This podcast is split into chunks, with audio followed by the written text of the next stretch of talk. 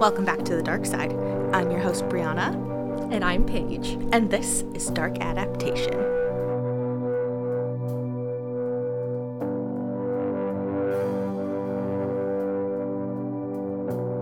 Paige, it's so exciting to have you on the show.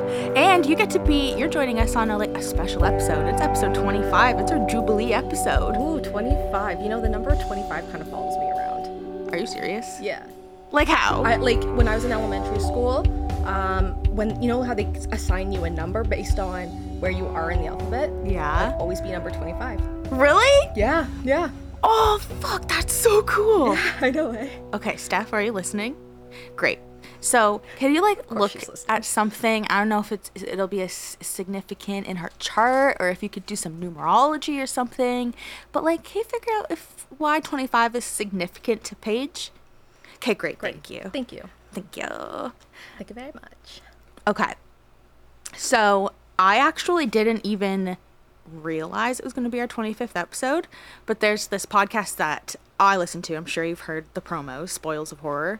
And I listen to that like religiously every Wednesday they come out with episodes and I am like, "Yes, time to listen." And it's like first day it comes out I listen and then at the end of their most recent episode, which was episode 35, um Burial Ground, at the end they gave us a little shout out just like congratulating us on our upcoming 25th episode so i was listening and i was like oh damn it's gonna be our 25th episode that's wild That's awesome. I love the like connections that you guys make through all of this too. yeah we got our little like pod friends and That's awesome. It's They're- a whole community. it is yeah plus like we the friends that we have made in like the little podcast world uh, we started our podcasts like around the same time like within a few months of each other and then you're just like this small little show it's just like an indie show Mm-hmm. so yeah you just like boost each other up share like cross promote and stuff and it's a sweet little gig Yeah, I love that. I love uh, how everyone's coming together, and you know, there's no hate towards anyone. There's only love for anything that anyone puts out. So i don't have any hate so far why but- would you, right? I- You all love the the same things. You guys all uh, love serial killers and uh, all those type of documentaries and everything, and that's what you crime guys. bo- sphere yeah, you guys bond over it. That's awesome. Did you just spill? nope Awesome. although it probably would have been refreshing Okay. I'm sweaty. you are glistening. I'm You've got a glow. glistening. I wonder what the temperature is in here. I have a thermometer, but it's broken. Oh. Probably because it's so hot. It just right through it. Okay, so because this is your first episode, Mm-hmm. um, you know, you're a long time listener, I am. sp- first time guest host. from the very beginning i've been with you guys That's what friends are for. it's it's great and Support- i've been telling everyone You do? yeah for sure anyone who's like asking i'm like yo look my friend has have started these podcasts and you got to check them out you gotta you gotta support it especially since it's local and they and people love that you're doing local stuff like you hear all these like stories and everything from all over the world and it's like well what about our own backyard there's a Yeah. lot of crime around here too It's so fucked. Like, There right? actually is so much. Yeah. Wasn't Brantford in like number one in Ontario for crime rate at some point? So Oh, it's for like- sure. Number one or at least top. Yeah, they all they all few. circle. They all have their shot. So Yeah, crime I- moves. I know that in all of Canada, Brantford is one of the worst um, for employment rates. We have the highest unemployment rate, like one of the highest. Like it's it's a it's a weird place. Our government is failing us. That's- That's for another podcast Yeah. page. This, this isn't a political podcast. Okay, so t- to have the audience get to know you a bit, I thought I'd ask you just a few little fun questions. You know. Hit me. Okay, so the first one is what is your big three?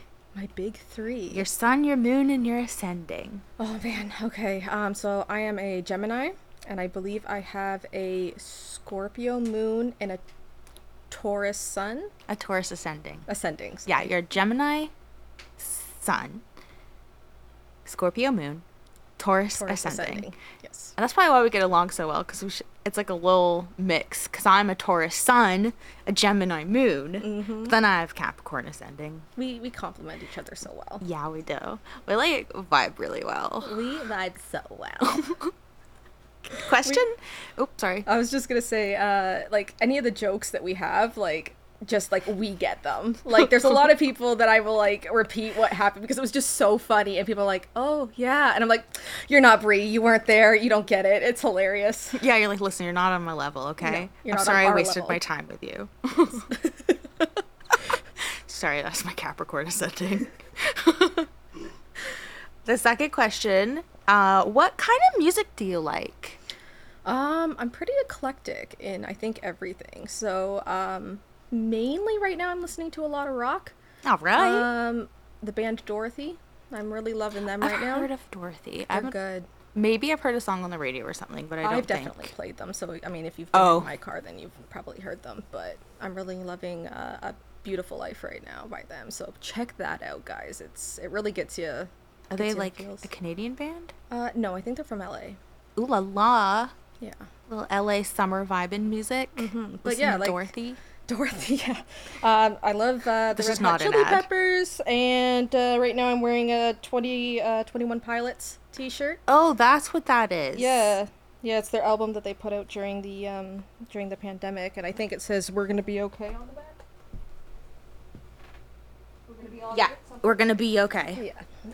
And the front says level of concern. Mhm. Mm-hmm. Yeah, it was their single that they put out, so Lauren got it for me for Christmas. I know Julia listened to 21 Pilots. I don't know if she still does. I went to their concert. It was good. It was a good concert. Sick. They were awesome. It was out in London. Would you say rock is your favorite genre? Uh, yeah, probably. Um, I kind of flip flop. Like again, I'm I'm so eclectic and everything. I listen to pop. I listen to rap. I Mm-hmm, same. listen to country. Like I listen to everything. See, so. that's where we're similar again. indie. Yeah, But I, I listen. I don't listen I to don't country hate on though. anything. I can vibe to anything Vibe. as long as I can sing along. Sh- uh, really shitty in the car, then I'm good. With your windows down, people are just like, "What is that? Is that- Did someone hit a cat?" That's why you use the highway because no one can hear you. that's ac- also could be sc- very scary. I did that one time, um, and then I had to take my picture for my driver's license right after, and I was so stupid. Why would I drive all the way from Hamilton to the DMV in Brantford uh, with the windows down the entire time? Oh my My god! hair up was in a ponytail. Did you have your little devil horns? I, I tried. I had to slick them back. Push 'em back. devil horn cowlicks. Yeah. it- For those that that don't know, uh, so no one. no one. I'm sorry to Um, bring it up. No, it's fine. Uh, they're just they're those little tiny baby hairs that you have on either side of your head, and they just flip out and curl upwards and kind of make two devil horns on the side of your head. And you know, genetic condition or you know, you tell me, but You'll have to send when you send me a picture, and I'm gonna post it all over our Instagram. Paige's devil horns. yeah, that's what I call them, my little devil horns. And then this came up because I was talking about how I don't do my eyebrows like makeup because I have eyebrow cowlicks, so I have to pluck them. Browlix. We're both just totally we're impaired by our cowlicks. Yeah, we got stories obviously and trauma surrounding them. They don't do what we want. Then the next question for you: If you're stuck on an island and you could only bring three movies, what three movies would you bring? Well, you know number one. You both know number one. The Breakfast Club. The Breakfast Club. I love The Breakfast Club. Who doesn't? I mean, it's such a classic. I love a John Hughes movie. It's just it builds your builds your movies uh, and just like Yeah. keeps going off. I, Anyways, I like Breakfast Club. yeah, I love The Breakfast Club. Um, number two. I don't know. Ah, there's just so many good movies out there. That's a, that's a really hard question. Like Breakfast Club, Breakfast Club 20th anniversary, Breakfast Club special Blu-ray edition. Breakfast, Breakfast Club, the board game. I don't know how they're gonna do that, but I'm waiting for it. Hmm. Um, I don't know. Uh, if I had to say, I'm blanking. I'm I'm not stupid. I'm just under pressure. oh, I'm sorry. I guess I should give you a he- heads up. No, uh, no, it's okay. Um, Okay, well, uh, classic is uh, also the Lion King animation, the first one, the Oh. 1994 one, because I loved that one. I do love that one too. That's definitely one of the best Disney movies, like those classic, like masterpiece ones. Yeah. like I played it on VHS so many times that my parents were surprised I did not break it because I would just play it and rewind it, play it, and rewind it. I Because loved it. VHS, man, old school technology. Yeah, for those that don't know what a VHS is, all the Gen Zs, Then don't stop listening. Google it. Get out of here. You're too young. Go to bed. Go to bed. What is it? It's it's 4:55. Go it's to bed. 4:55 on a Sunday. Son, Lights out, Gen Z. Get ready for school tomorrow. Oh, That sounds like a threat. Lights out, Gen Z. I'm just kidding. Please don't leave. Be in a You'll probably sci-fi actually make movie. up a pretty good demographic. don't leave do. us. Yes. We're counting on you.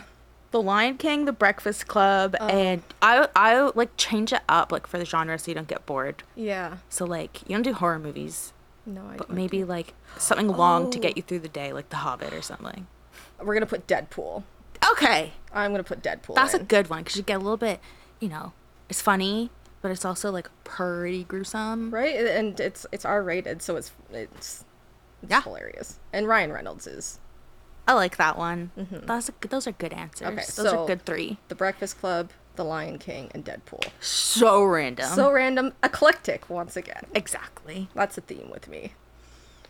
If you adopted a puppy and had to name it immediate immediately, what would you name it? Oh my gosh, why? Okay, this is definitely the hardest question ever.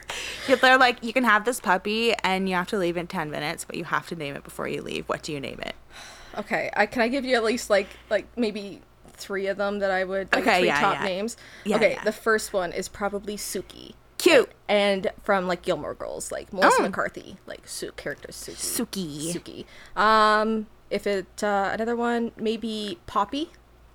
Oh my God, I love that. Yeah, you like Poppy? Poppy. Poppy would be cute. Um, and then we kind of need a boy's name in there. Jerry. Jerry. Oh my god, my friend uh, named her new puppy Craig. I love it so much. Okay, see, Mm-hmm. I, love love, when Craig. pets have people names because you picture like you're in a public in a public pack and you're like screaming for Craig. Mm-hmm. Craig, Craig. Did anyone see Craig? Has anyone seen Craig? He's a little brown. Um, what is it? What is he? He's a sh- sheets uh, uh cocka cockapoo. A cockapoo. Yeah, a Shih Tzu that's foul, Paige. poodle. Cockapoo. Cockapoo. I hope you like that. Craig the cockapoo. I think so. Yeah, yeah. That's amazing. Cocker spaniel and Shih Tzu. I think that's the mix. A sh- Cockapoo. cock shits. Shih Tzu cocker spaniel. Cocker spaniel, Shih Tzu, cockapoo. That's I, anyways, he's super cute. But um, Named Craig. And then okay, boy's name. We need a boy's name. I told you, Um, Jerry. Jerry. You can name your next cat Jerry. I'm gonna name my next cat Pancake. Pancake and waffles. Corgis should always be named waffles. Cute. Um, and then uh, I was talking about this with my mom the other day. Winston. I love that. Isn't that cute? And you call him Winnie? Little Winnie. Little Winnie. Winston, Poppy, and Suki. Winston, Poppy, and Suki. Those are all great names. You could actually just name it all three names. It could have a full name. Or I could just get three dogs Oh my god. and solve all problems. That's it. That's the answer. That's the only answer. Last question. Okay. On a scale of 1 to 10, how much do you love Toby Maguire? Oh my god, I saw the like the little smirk on your face and I knew something good was coming. I had to throw it in there. Okay, please repeat the question. What was the question? On a scale of 1 to 10, how much do you love Toby Maguire? Zero. Not even on the scale. For those that don't know me, know that I don't like the Toby Maguire Spider-Man series. Tom Holland is way better. Way, way, way better. I just don't like Toby Maguire and his stupid face. But for Christmas, because I knew that she loves Toby Maguire, I do, I- and he's the best Spider Man. Don't care, okay? I got her this shirt that had four different ugly faces of Toby Maguire on it because I knew that she would love it. So Yeah, it's like that's what friends are for. it's like a big square and it's divided into like four mini squares and there's each of his dumbass expressions like the meme Toby Maguire from the Spider-Man franchise. in like the highlighter colors. oh my god. Yeah, there's like hot pink, lime green, bright blue and yellow. Yeah. And it's like the whole ass front of the shirt is just his, And it's his silly four little signature face. faces. Yeah. It's the best shirt ever. And I do it because I love you. She spent her hard-earned money on a Toby Maguire shirt and she hates the man. I was actually going to design you a shirt, but uh, I ran out of uh, time and I couldn't get it right. So uh, You're like, fine. Well, I that settle sounds on something someone that else's was- design. yeah. But thank you for the design because it was perfect. That's all the questions I have. I hope that you loved them. I did. So before I turn it over to you, I just wanted to remind everyone that this is the last episode of the month. So that means at the end, I will be announcing our July schedule. I'll be saying the topics that we'll be covering next month. So stay tuned. excited. and that means that we're going to turn it over to you, Paige. Thank you you can very much. introduce what you're going to talk about.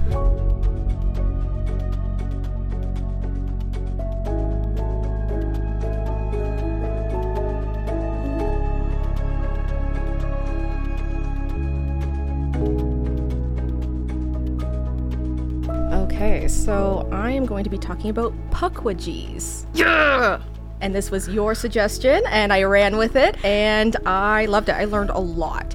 Um, I will have to say that if I pronounce any of the names wrong or uh, like mispronounce them anything, I am truly sorry. I tried my hardest to make sure that I said everything correctly, but uh, this is a blanket apology for anything that I don't get right. Isn't that weird how that's like the most stressful part? You're like, how the fuck do I pronounce this? Yeah, I was looking. I was doing research. I was trying to make sure I have them spelled phonetically next to the actual word to make sure that I do say them right. Uh, but I might slip up, so I'm I apologize. I'll I'll forgive you because I understand where you're coming from. Okay. Now let I'm ready to hear about puckwidgies. Let's go. Okay. So, what does a puckwidgie mean? Do you have any idea? Evil small thing. I mean, you're kind of close. Uh, not the evil part, but um, it means uh, little man of the woods, Oh. or little man that vanishes, or uh, wilderness people. There's a lot of different terms for them depending on which uh, tribe you talk to. Um, they're also known as uh, Bugwajimen. Okay. Yes. Um, and so, what are they? They are uh, found in uh, Native American legends. And uh, so, we're going to be looking at uh, one of the tribes located in um, southern Canada, northeastern US, and the Great Lakes region, like a bunch of different tribes from there. Amazing. Also, kind of all c- centralized in that area. Yeah, yeah. So I mean, there's just there's so many um, Native American tribes all over North America, South America, the world that Yeah. we could talk about. Um, and I found that going in that there was just there's so many different uh, recounts of it and uh, sightings and uh, information that I Yeah. just couldn't get through it all. So we're just gonna be focusing on honestly that's perfect because like where we are situated and then uh, for the states and stuff that's where we have a huge number of listeners so it's perfect location That's awesome. Thanks for listening, guys. Um, okay, so uh, what the physical description? What do they look like? Um, so they are classified as uh, forest spirits and are kind of halfway between a troll, half human. They probably stand about two to four feet max. i knew they were small but that's so cute and small yeah, they're they're tiny, but they can be vicious. I, that's why i was like an evil little one because i knew that sometimes they can be little assholes Yeah. um, and so, uh, yeah, there have been uh, reports of them, some looking like uh, porcupines, um, cougars, deer. Um, yeah, they, they can kind of transform. They've got a couple of different, uh, different like powers and stuff. oh my god they're like shapeshifters mm-hmm. oh my god Yeah.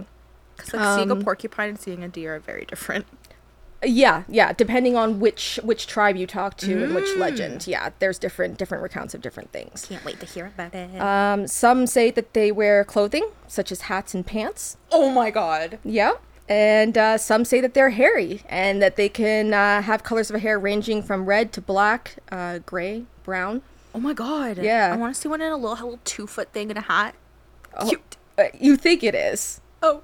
Yeah, just wait for it though. Oh no. Um, so um, s- there have been some that have been described as three to four feet tall with smooth gray hair, uh, like hairy skin, and large ears. Uh, some have long, thin noses, and some might have more of a flatter face, just depending on where you are. Mm. Yeah. Um, so the legends tell that before a pukwudgie would appear, the strong scent of flowers would appear. Oh my god, I love that. Mm-hmm. I'm gonna name my Pukwudgie Petunia. Petunia, a pocket full of posies. Posies, pukwudgies. so cute. Uh, yeah. Uh, it'd be it'd be crazy to come across one. You'd be like, oh, what's the smell? It's so lovely. You think it's like the lilacs in the air, and then you're like, oh no. You look down, there's just a little thing in a hat.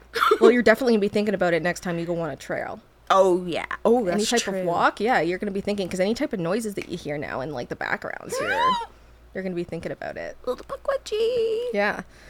Um, so uh, they are tree dwellers and they can live in hollowed out uh, trees, which brings a connection to like the fairy folk, like European folk as well. So cool. Yeah. We should cover fairies one day because they're crazy.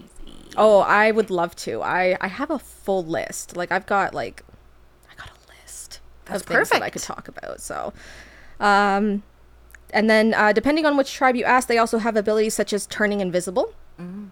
Uh, that animal shapeshifters. So yeah, again, cougar, porcupine, deer, or any type of other animals. Um, they can create fire at will. Hmm, Oh my god. Yeah. Fire starting shapeshifters. They're little badasses. Yeah, and they can make people forget things or confuse them. Oh my god. So people have lost time as well. You're like, how long have I been in the woods? Yep, I'll, I'll talk about that later too. Mm-hmm. Oh, cool. Um, and then um, they can cause harm by staring at someone.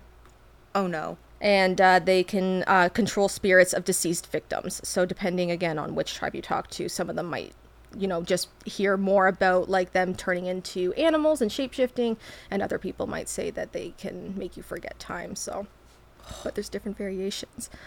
Um, and then they are known for their temperament, which could range from good natured to mischievous to straight up antagonistic. Oh my god. There's some of them are squaring up ready to fight. Yeah, you you got to be careful about which one you come across because um, they uh, there have also been stories about uh, those who annoy the Pukwudgies, um, which results in them following groups or single hikers and causing trouble for those people by playing like nasty tricks on them. See, that's what I've heard. I when I think that the little evil guys, I knew that they were like little mis- mischievous. But that makes sense. Don't fucking bother them. Yeah, they're minding their own business. You you respect them, they'll respect you. Yeah. Um, and then so some of those tricks could include like uh, they've been known to kidnap people, like straight up, people vanish. Oh my god. Yep. Um, they, People just vanishing is so creepy. it is because you don't know what happens. I mean, I mean, most logical explanation is like, oh, they just fell into the swamp and they died, or you Yeah. know, Like a weird little sinkhole. they got lost, they died. Like No, but- they were literally ki- abducted by a pukwudgie. Yep, they could have been. Um, they also uh, have been known to lead hunters to their death in the forest. So, I mean, again, like, you know, they Mm-hmm. go missing, they get lost, they might uh, trick them into getting lost. Yeah, if they like lose track of time and stuff, maybe people just wander and wander. Um, and um, they push people off cliffs or create a feeling of doom and depression to drive people to fall off cliffs. And there is a cliff in Massachusetts that um, has been known for people to Oh my god, so what's that called? Like jump. The, the call of the void or whatever. something like that. Dyson, does that sound right? Call of the void when you're like on the edge and you just like feel You're just like you have curious, to you're jump. just like, yeah, you're it's like- the pukwudgies. Mm-hmm. Yep, they can make you feel that. Um, they have been. Uh, they attack their chosen victim with uh, short knives and spears sometimes, so they can fashion weapons. And um, they kick up sand to blind their victims too, if they're if you're co- like coming after them or if they're trying to confuse you. I can't believe how evil they are. Yeah. Um, and then it said that paranormal energy attracts puckwudgies, and that they can also be found in surrounding locations of sites that are charged with power or energy. That makes sense why they would be in Massachusetts then. Mm-hmm. Because of like I don't know if you ever heard of the Bridgewater Triangle. I'm going to get to that later. Oh, It's funny you say that. oh god. I'm glad Yeah. we're still on the same page. But first, we're going to uh, look at Indiana. Indiana, um, okay. specifically uh, Mound State Park in Anderson, Indiana. Um, and so this is about 30 minutes outside of Indianapolis. Um, and then, according to uh, folklo- folklorist and Pukwudgie expert Chris Bolzano, um, who has been researching Pukwudgies for about uh, 15 years, and uh, Natalie Christ, who uh, both run uh, Tripping on Legends, um, they conducted an interview of a man named uh, Jim Campbell, um, he was employed as a park ranger and security officer at Mound State Park and claims to have spotted a Pukwudgie. Oh my god. I'm excited to hear about what kind of Pukwudgie. Mm-hmm. Yeah. So on July of uh, 2016, he recalls that while he was on a routine patrol of the area, he was driving through the back area of the park near the pool and was coming around a circle drive when he spotted something off of the, in the thick woods. As he was coming around the bend, he described seeing quote. A small figure about three foot tall, running like the Dickens and running into the woods. Never heard that expression before. I have, and I knew you would laugh at it, I, so I kept What's it. this guy's name? Jim? Jim Campbell. I love him. Yeah. So, um, yeah, three foot tall, running like the Dickens and running into the woods. And it was just a few moments. It was human. It was in a hat and drab clothing, three foot tall at most. And he was figured it was a man. A little I'm told. tiny man. Yeah. In a hat. Yeah, in a hat. Yeah, and drab clothing. So if he's running like the Dickens, does that mean like really fast? I would assume so. Okay. That's also very alarming. Head down, like running. It's like Tom He doesn't want eh? Cruise to be out caught, there. but he was. Tom Cruise is about the size of a Pukwudgie. It could be him. So just imagine Tom Cruise running like the Dickens, which I'm sure you can find on any of his movies. So. He's running like the Dickens. He's always It's running in his like contract. the Dickens. Yeah. Stick to- okay. Anyways, uh, so Chris and Natalie recall a time when they went out on a Pukwudgie hunt, and before they entered into the forest, they could hear a series of knocking, um, but they were the only ones in the area. Um, and uh, sometimes they use uh, knocking to communicate uh, Pukwudgies as well. That makes sense, especially if they're like living in like hollowed out trees and stuff. and you don't want people to hear you and you know you're a type of species that likes to be hidden in the dark yeah definitely use that as a form of communication um, and so they said that uh, once in the forest and walking around the mounds of mound state park suddenly the entire area is filled with fireflies in seconds and then they all quickly move into a straight line um, at the end of the straight line is a hollowed out tree, and they can see something small, dark, and mysterious zipping between the tree lines. Um, and then a doe appears out of nowhere behind Natalie and pauses to look at them and then darts out towards the road and disappears. A, s- a doe. A doe. So the shape shifting into a deer almost. Oh, that would. That's where I got worked up. you worked yourself into a burp. Oh my god, that would be wild. And- Yeah. And when you see fireflies, like personally, I'm like, oh my god, this is so majestic Something and beautiful. magical is happening, yeah. And then all of a sudden they're in a straight line, and there's just a deer. After a weird little thing was zipping around, mm-hmm. you'd be like, oh, did we eat shrooms? I don't remember eating shrooms. Did they put something in the air here? What's going on? Um, so uh, the mounds themselves, um, they could be considered a meeting place for the tribes across the country. Um, and Chris believes that it's possible that this is a location where some tribes brought their dead, and it has a spiritual connection to their way of life at the time. Okay. Well, he's been there researching for 15 years, Yep, so he knows, a lot of his stuff. history. Yeah. Um, and then, according to author Christopher R. Fee, he mentions in American Myth, Legends, and Tall Tales, an encyclopedia of American folklore, that, quote, in 1927, a 10 year old Paul Starzman of Anderson, Indiana, who grew up listening to the legends of the Pukwudgies from his Native American grandmother, said that he met one of these little men while hiking. He reported that the creature who wore a long blue gown. He also reported seeing the little people again several times in the 1930s. End quote. Oh my god. Mm-hmm. In a blue gown. Yeah. Getting all dressed up. Yeah, who kn- like they wear all sorts of things. Yeah. I mean, why wouldn't they be able to fashion their own clothing if? I mean, they can literally make little knives and stuff to s- attack you. They can make clothes. For sure, and why not reuse and recycle? Use all the clothes of your dead victims. They would. They're little macabre assholes. They would do that. Of course, they wouldn't waste anything. Um, so, according to uh, Lenape de- uh, slash uh, Delaware people tribes, in an encyclopedia of American folklore, Christopher also writes about quote in the 1800s, a Methodist minister near Marion, Indiana, reported that angry forest people attacked him and cut his throat with a flint. While he tried to chop down a tree that Native American lore suggests was a lair for the little creatures. End quote. Well, that's what you get. Stop fucking around with shit you don't need to be. You don't like someone fucking up your house? Walk away.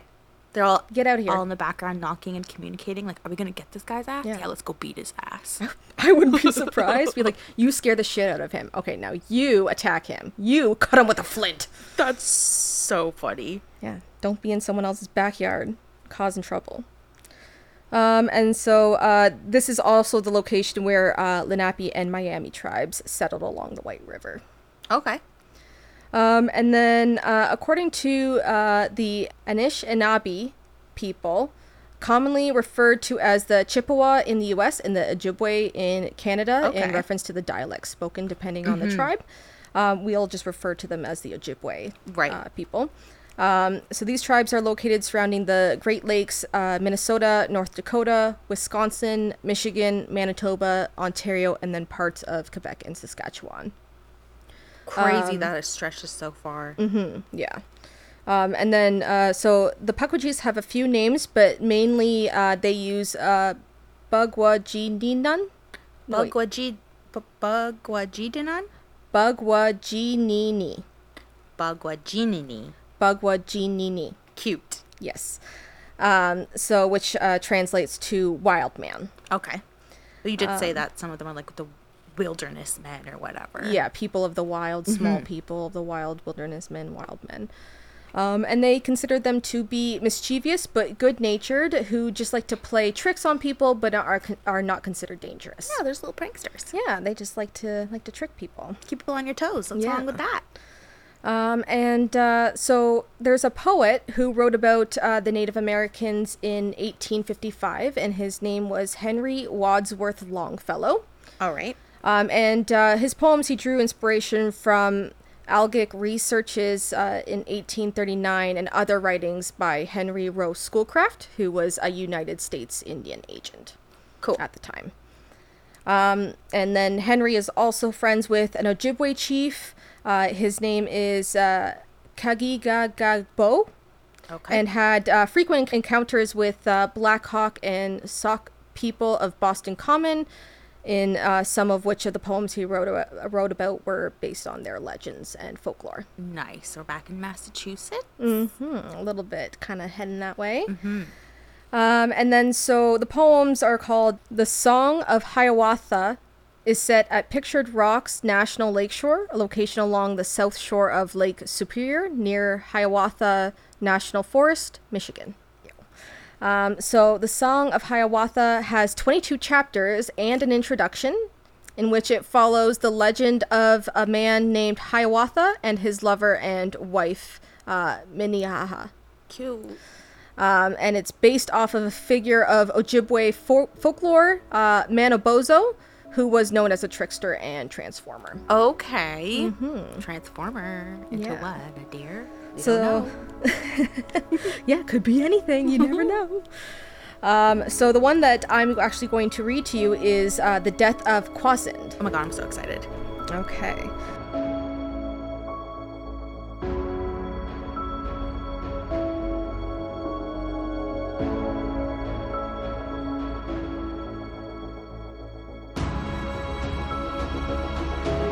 Far and wide among the nations spread the name and fame of Kwasind. No man dared to strive with Kwasind. No man could compete with Kwasind. But the mischievous Pukwudgies, they, the envious little people, the fairies, and the pygmies, plotted and conspired against him. If this hateful Kwasin, they said, if this great, outrageous fellow goes on thus a little longer, tearing everything he touches, rending everything to pieces, filling all the world with wonder, what becomes of the Pukwudgies? Who will care for the Pukwudgies? He will tread us down like mushrooms, drive us all into the water, give it our bodies to be eaten, by the wicked Niba Nabegs, by the spirit of the water. That, so the angry little people all conspired against the strong man, all conspired to murder Quasend. Yes, to rid the world of Quasend, the audacious, overbearing, heartless, haughty, dangerous Quasend. Oh my god. There's more. Oh my god, ready? Now this wondrous strength of Quasend. In his crown alone was seated. In his crown too was his weakness. There alone could he be wounded, where no- nowhere else could weapon pierce him, nowhere else could weapon harm him. Even there, the only weapon that could wound him, that could slay him, was the seed cone of a pine tree, was the blue cone of a fir tree. This was Kwasen's fatal secret, known to no man among mortals, but to the cunning little people. The Pukwudgies knew the secret, knew the only way to kill him. So they gathered cones together, gathered seed cones of the pine tree, gathered blue cones of the fir tree, in the woods by Tawamina. Brought them to the river's margin, heaped them in great piles together, where the red rocks from the margin, jutting overhang the river. There they lay in wait for Kwasend, the malicious little people. I love them. They're all ready. I love them. Right. Uh, 'twas an afternoon in summer, very hot and still the air was, very smooth the gliding river. Motionless the sleeping shadows, insects glistening in the sunshine, insects skating on the water, filled the drowsy air with buzzing. With a far resounding war cry, down the river came the strong man. In his birch canoe came Kwasend, floating, floating slowly down the current of the sluggish Tawamina. Very languid with the weather, very sleepy with the silence. From the overhanging branches, from the tassels of the birch trees, soft the sprint of sleep descended. By his airy host surrounds, his invisible attendants, came the spirit of sleep, Nibawin. Like a burnished Dushko Nishi, like a dragonfly he hovered, o'er the Dorsey head of Kwasend. To his ear there came a murmur, as of waves upon the seashore, as of far off tumbling waters, as of winds among the pine trees, and he felt upon his forehead blows of little airy war clubs, wielded by the slumberous legions of the spirit of sleep, Nibawin. As of someone breathing on him, at the first blow of their war clubs, fell a drowsiness on Kwasind. At the second blow, they smote him. Motionless, his paddle rested. At the third, before his vision, reeled the landscape into darkness. Very sound asleep was Kwasind. So he floated down the river, like a blind man seated upright, floated down the Ta Kwa Mina. Unearth the trembling birch trees, unearth the wooded headlands, unearth the war encampment of the pygmies, the Pukwudgies. There they stood, all armed and waiting, hurled the pine cones down upon him, struck him on his brawny shoulders, on his crown defenseless struck him. Death to Quasend was the sudden war cry of the little Oh people. my god, it was probably so cute. It probably was. Um, and he sideways swayed and tumbled, sideways fell into the river, plunged beneath the sluggish water, headlong as an otter plunges, and the birch canoe, abandoned, drifted empty down the river, bottom upward, swerved and drifted. Nothing more was seen of Kwasend. But the memory of the strong man lingered among the people, and whenever they thought the forest raged and roared the wintry tempest, and the branches tossed and tumbled, creaked and groaned and split asunder. Quasend, cried they. That is Quasend. He is gathering in his firewood. End quote. Oh my god. The picture that was painted there, I was like with it the whole time. I'm just picturing all these evil little things. Like, we gotta, everyone get some the blue pine seeds, pine cones, everything. We're gonna bean that guy right in the fucking head, and he's gonna go down. And then just that eerie feeling of like, if you were part of like his tribe or whatever community and you're at the like the side of the river and you're just like look and you're like, is that Glossen's birch canoe No, I don't see anything. just floating by upside down? And you're like, uh oh, Yep, something he bad angered happened. something out there. Mm-hmm. And the little Puckwajeets are like, that's the Glossen. that's the Glossen. Yeah, I mean, yeah, you're you're fucking up the the nature, you're fucking up their way of life, and you don't get you don't care, you don't give a shit. So they're like, hell no, we're gonna we know your secret, we know what harms you, and we're gonna use it to our advantage. I don't blame them. Is there like a bunch of Puckwudgie? Like a whole ass like community of them? Like uh, a community of Puckwidgies. Yes, Cool. yes, they do have communities. Little clans. Oh my god, okay. I bet you're gonna get into it. I'll get into it a little bit. uh, and then so now we're gonna kind of swing over to uh, Massachusetts. Okay, here we go. um, and the Wampanoag people. Um, so they uh, cover the southeastern ocean front of Massachusetts, covering from uh, the south part of Boston, Worcester, and dips into the eastern side of Rhode Island and includes the island of Nantucket. Um, so in Wampanoag and other southern New England tribes, talk about them being nasty and mischievous and tormenting people. Ooh, tormenting. Yikes. Yep, and there are tales of Puckwidgees stealing children, Oh my god. playing harmless little tricks before committing crimes or deadly acts of sabotage. Okay, pick make up your mind, Puckwidgees. They're like, no, we're gonna play with you. Are you first." pranks? Yeah, ew, ew, it's like a cat. Yep, they're gonna play with their food first. Aw. and then you know what? Feeling cute, might abduct a baby later. Who knows what the day will lead to.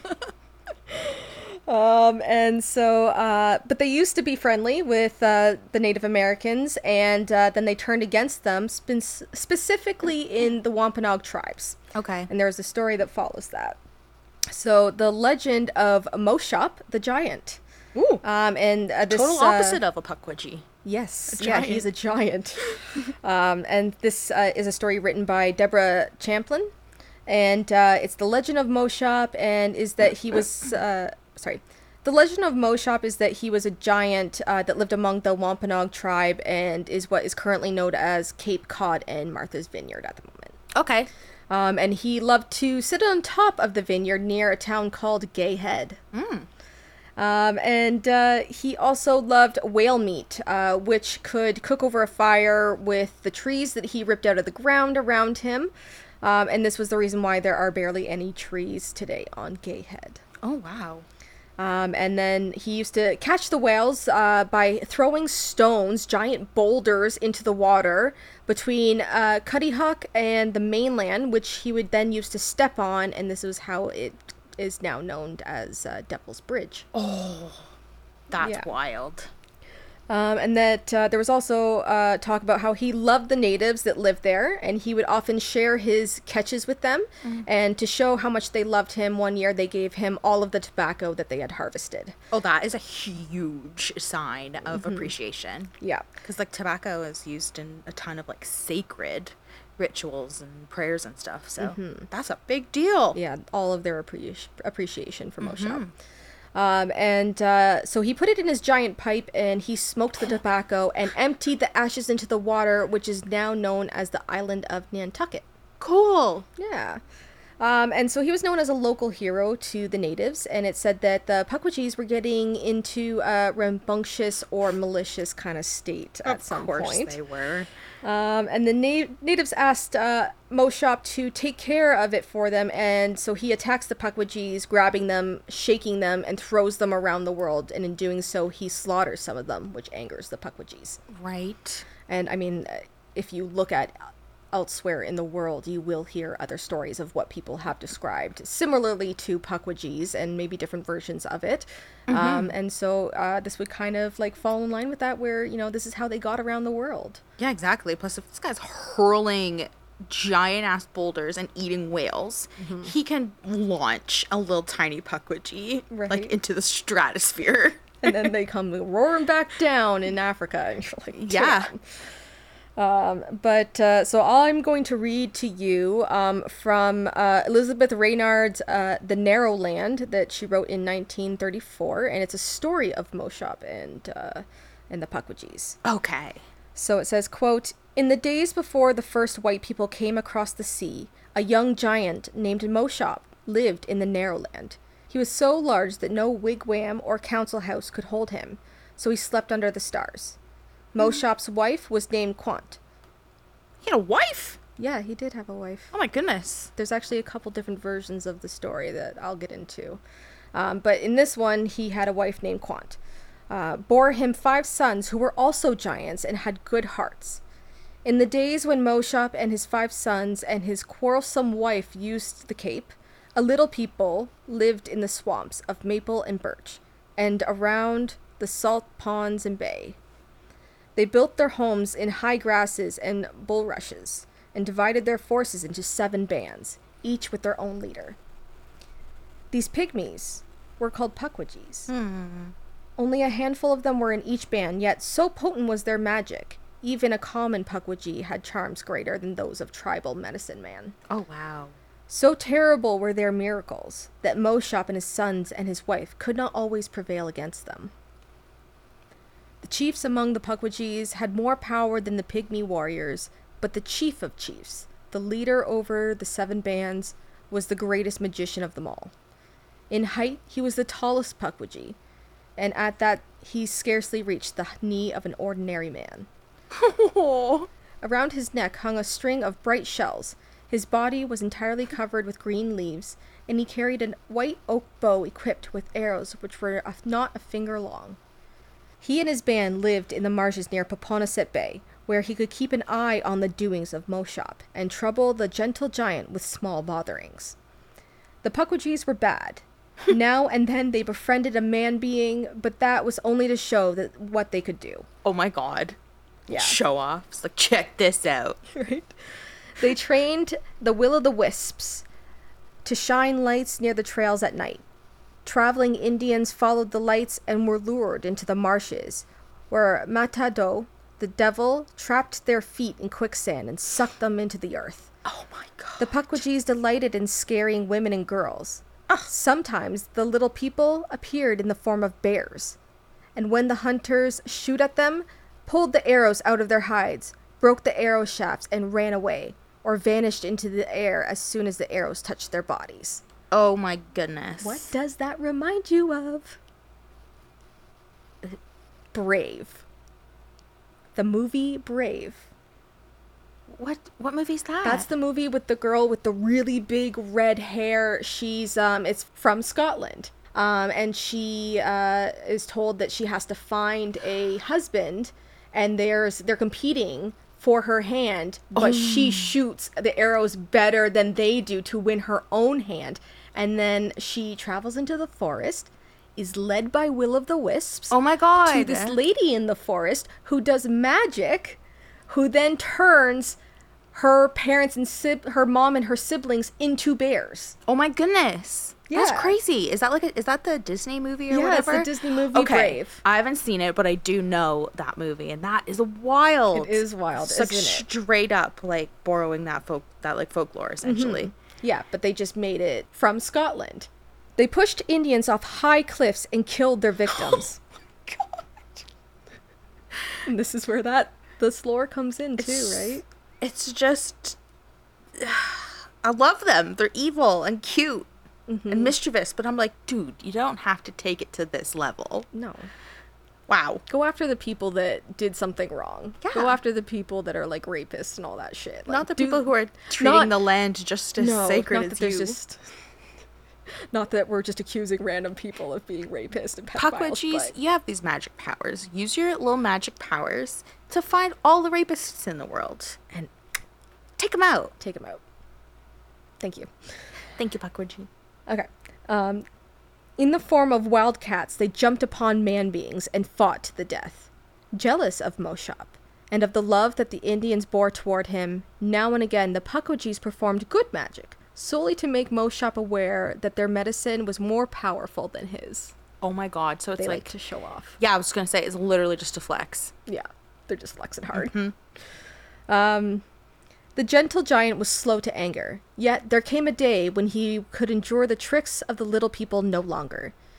He took a large tree in either hand, wadded all the way around the peninsula, stooping down to inspect the shores, bending low to look into the marshes and along the reeds of the baywater. The Puckwidgees kept rabbit still. The giant could not see them, so he enlisted his sons in the search. The five sons, who were smaller than their father, lay down among the pines near Poponisset Marsh. The wind blew from the south. The reeds swayed back and forth. And the giants saw this motion and did not realize that Puckwidgees hidden among the salt grasses were creeping nearer and nearer. Suddenly, the tiny warriors threw bad magic in the giants' eyes, and the sons of Old Moshop were cruelly blind. I knew that was coming. Cruelly blinded. You know, if you're putting your head down next to the Puckwidgees, something's bad's gonna happen. With huge hands, they struck at the grass and crushed a few Puckwidgees. But all the rest of the pygmy warriors escaped to a safe distance, and all the giants could no longer see them. They stood in the open and threw their poisoned darts into the hides of the sons. The young giants became so weak that they could not rise. In great suffering, they waited for the coming of Moshop, who, when he saw his strong son stricken by the little people, worked all the magic that the giant knows. But neither he nor any Indian could save the five blind giants. End quote. little bastards. Right? Also, like the fact that only, a f- you know, a few Puckwidgee casualties with giants hammering their fists down and the rest got away. You're like, man, you guys are lucky. Yeah. And you deserved that. You blinded five giants. Yep, you you were showing off to them and they didn't like it anymore and they said enough's enough. You're you're being too uh too annoying and Mm, yeah, you're being just- rambunctious and malicious at this point. No way. Straight up assaulting people. Yeah, full on.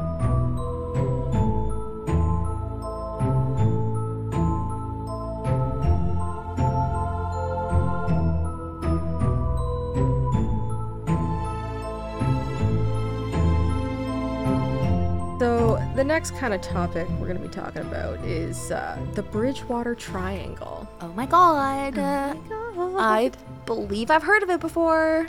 So the Bridgewater Triangle is located in south, uh, southeastern Massachusetts. Um, it's about 200 square miles, roughly within the towns of Rehoboth, Freetown, and Abington, Okay, so the three towns main make up towns that the make up points the, of the, the points. triangle. Yeah, this area covers Hockomock Swamp Wildlife Management Area and Freetown Fall River State Forest. Okay, so we got a spooky swamp and a spooky forest. spooky swamps and yeah um so the wampanoag tribe named this area hockomock which means place where the spirits dwell Ooh. yes and this was considered a sacred tribal uh, burial ground as well as a place for um a strange phenomena to happen over centuries Well, you get a burial ground in there, and you know there's shit's going down. yep you know that there's a lot of connection to the other side there Yes. Um, and so uh, it is said that a curse is settled upon the land, and there is different variations as to the reason why. Okay.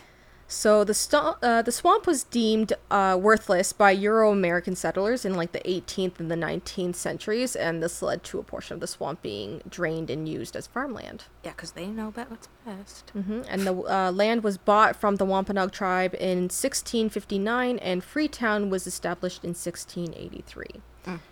So, um, and it's also known for uh, cult activists and rituals, which can include animal sacrifices and ritualistic murders. Oh my god. The energy in this place must be wild. Yes. Yes, it is uh, a crazy place to be. There's a lot of stuff that goes on there. Has been known for natural dangers such as quicksand and sinkholes. I'm terrified of quicksand. I know the thought of getting stuck, but I've watched videos on how to get out, so I feel Oh. confident that if I follow those instructions, I should be okay. I'm gonna have to watch some videos. You're gonna have to watch some videos if if the chance is you ever come across sinkholes and quicksand. Um, Can't be so- too prepared. No, that's true. Um, there have been reports of giant snakes, uh, strange creatures, ghosts, missing people, red eyed dogs, giant black pterodactyl like creatures with an 8 to 12 foot wingspan, Absolutely not. multiple reports. Ew. which doesn't cover puckwidgees, so we won't get into it today, but maybe Oh. on another episode we could look entirely at what the Bridgewater Triangle has to offer. Yes, please. Actually, um, speaking of spoils of horror, Stephen, one of the um, like hosts, like one of the guys on the show, he had was like, "Oh, you should look into the Bridgewater Triangle. It's very interesting." And I was like, "Oh, I like I've heard of it." And absolutely. So, again, full circle, Paige, you're coming on on episode 25 when 25 follows you around, and here you go. This is another connection for Another you. connection. If, if people like it and they enjoy uh, the stories that I'm telling and the information and the facts that I'm giving you about these legends, It's, it's going to be cool. We'll do Bridgewater Triangle for it sure. would be really cool. Um, and so it's also a known uh, spot for Bigfoot, Yes. UFOs, uh, ominous black helicopters. What? Yes. Weird balls of light, Okay, okay. poltergeist activity, Absolutely not. and cattle mutilations. Okay, that's so creepy. It goes hand in hand though with the UFO sightings because UFO sightings and alien activity there always seems to be like cattle mutilation. And it goes in with the cult and activists and the, and Oh, the witches exactly. and everything. Yeah, it, it goes with all of that. And uh, they, they talk about animal sacrifices. So, I mean, if you want something big to happen, you got to kill something big. So, I mean, cattle mutilations, Oh my god. dogs that go missing. Oh, I know. Yeah, all Cats, Cats, shit. And especially everything. if they're changing it more into farmland because they've taken over part of the swamp. That's right. So you've got a lot of animals there, a lot of sheep, a lot of pigs, whatever whatever you got going on. So That is a lot of dark energy. it is a lot of dark energy. And uh, so in Freetown Fall River State Forest, which is also known as Cursed Forest. Okay. Um, and so, as part of the Bridgewater Triangle, and in an Encyclopedia of American Folklore by uh, Christopher R. Fee and Jeffrey Webb, mentions Puckwidgees and says, "Quote: A rumor has it that their nasty forest tricks continue to this day in areas of Massachusetts where the Wampanoag once reigned. Much of their activity centers on the notorious Bridgewater Triangle, an area in the southern eastern part of the state that includes Fall River Freetown State Forest. People report seeing small gray trolls and being lured off the trail and into the deep woods by glowing orbs. Some report an overwhelming urge to jump off the edge of a 100 foot cliff in the forest called the Ledge. A series of suicide jumps there remind people of stories that report Puckwidgees pushing people off cliffs. Oh End my quote. god. Mm-hmm. That's terrifying. You're just like out there, like, okay, oh my god, I'm so happy to get my fresh air. And then you're like lured away by a bright light Yeah. and launched off a cliff. Gonna go for some exercise. Oh, um, what's this? I'm gonna. I have this urge to follow it right off a cliff. Ugh. So it might explain some suicides there. Yeah. It um, or it might not. Who knows? But um, there have been reports of it all the way back, yeah, to the 1800s. That's wild. So during one of uh, Chris Balzano's expeditions into Bridgewater Triangle, he talks about losing two hours of time for no reason. Oh lord. This is where he was. He went in specifically to go and see something, and um, he lost track of time, and all of a sudden came out, and he was like, "I lost all this time. I have no idea." Like, I went in there to check out one thing for 15 minutes, and where the hell did these two hours well, at least go? go. on on an expedition to find something there, and uh, yeah, recalls like being lost and being lured away. and oh, loses that's time. Mm-hmm. so creepy. Yeah, and yeah, people get lost in there all the time, and I was gonna say it's already like startling when you think you're lost for a second. Like you think, oh my god, I took a wrong turn or something, and you get that like scared feeling of like, fuck, yeah, I have to try and backtrack out of here. But then you realize like, not only are you unsure of where you are, you think possibly something led you this way, and two hours went by, and you have no idea what happened in those two hours. exactly. It's like, okay, this is why I don't leave my apartment. or at least tell somewhere someone where Always. I'm going. Always tell someone where you're going, especially if you're a woman. But yeah, and, and who's to say that they don't change your markers? Like, say you put some markers. Up and, I mean, they tap on the woods. They create spirits. They can do anything. I know they're a little mischievous. Yeah, They'd be they- like, oh, did you just tie this little orange string here? I'm gonna move it. They're, if they have the intent, if you have bothered them, they will. They will Oh retaliate. so. Um, and then uh, this area, Fall River, Massachusetts, uh, have been uh, c- reported sightings close to Lizzie Borden's house. Okay, when you said Fall River, I was like, I'm pretty sure that's Lizzie Borden. Yep. So the Puckwedgies and the Lizzie Borden house. What a combination. Yeah, I don't know much about the Lizzie Borden house. What do you know? Oh, about the Lizzie Borden house. Oh boy, okay. Um, I know that it's still, um, it's sort of like a touristy attraction these days. Mm-hmm. Um, y- you can go there. You can actually spend the night. Um, you could like the house, in the Yeah, you can spend a museum. night in in the house. That's like a museum, and That's cool. um, check out everything. All of the like the couch is still, the couch is still in there. That I believe it was her father was murdered on the couch. yes, I think so. And I know that couch is still there. I know um, they do like obviously ghost tours. they have actual pictures of like them on the floor that have Yeah. been going around and that have been out, so you can actually see their dead bodies. And it's like that's messed up. Exactly. Um, that's what I know about the house anyway. Uh, there's still like old pictures. The basement is like full of um, documents and stuff that were from the house. There's like old newspapers about the crime. Um, yeah, that's off the top of my head what I know. Okay. Um, so Lizzie Borden is the famous location of the axe murder of her parents. Mm. Um, and uh, this location is where uh, Lizzie is reported to continue to haunt to this day. And according to U Switch's article, The Best Haunted Hotels from Around the World, it has ranked Lizzie Borden's Bed and Breakfast Museum as number two overall and claims that the bed and breakfast, quote, is known for doors opening and closing on their own, coupled with a mysterious floral scent that some say are signs of the Borden spirit, end quote. Floral smell though. Floral, yep, the floral smell. The pu- you That's said where that, that comes in. Yeah, you said puckwidgies. You might smell like like a floral scent Mm-hmm. if they're around. Yep, that's too specific for it to be Uh-huh. anything but, I think. And then in Raynham, Massachusetts, which is about 30 minutes northeast of Fall River, according to an article written by Susanna Sudborough at Mm-hmm. the Taunton Gazette, a man named Bill Russo had an experience about 30 years ago when he walked his dog after working a midnight shift. Ooh. Oh my god! Actually, I think I know this story. You do? Okay. I think s- it's just the walking the dog in the midnight, but maybe I'm confused. But okay. I'm We'll- excited we'll to hear. it. confirm. Yeah. Um, so he claims to have seen a creature that was, quote, three feet tall, maybe four feet tall, kind of like a stuffed animal. Think teddy bear.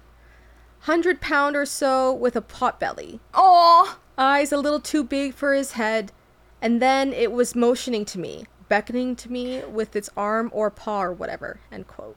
I have heard hither. this, and and we can cut this if it's too much of a spoiler. But wasn't it saying something, and it sounded like it was saying trying to say like "come with me" or something, but it Yeah. couldn't properly speak English. Mm-hmm. Is that this story? Yeah. Okay. Okay. Yeah. Yeah, I've heard this one. Yeah, so yeah, he was saying, yeah, come, uh, come with me, and he was like, you come, come with me, and um, he claims that in the moment he thought it might have been a kid in a Halloween costume With a little pot belly. with a little pot belly, um, but when he tried to talk to it, it just kept repeating the sounds that it made.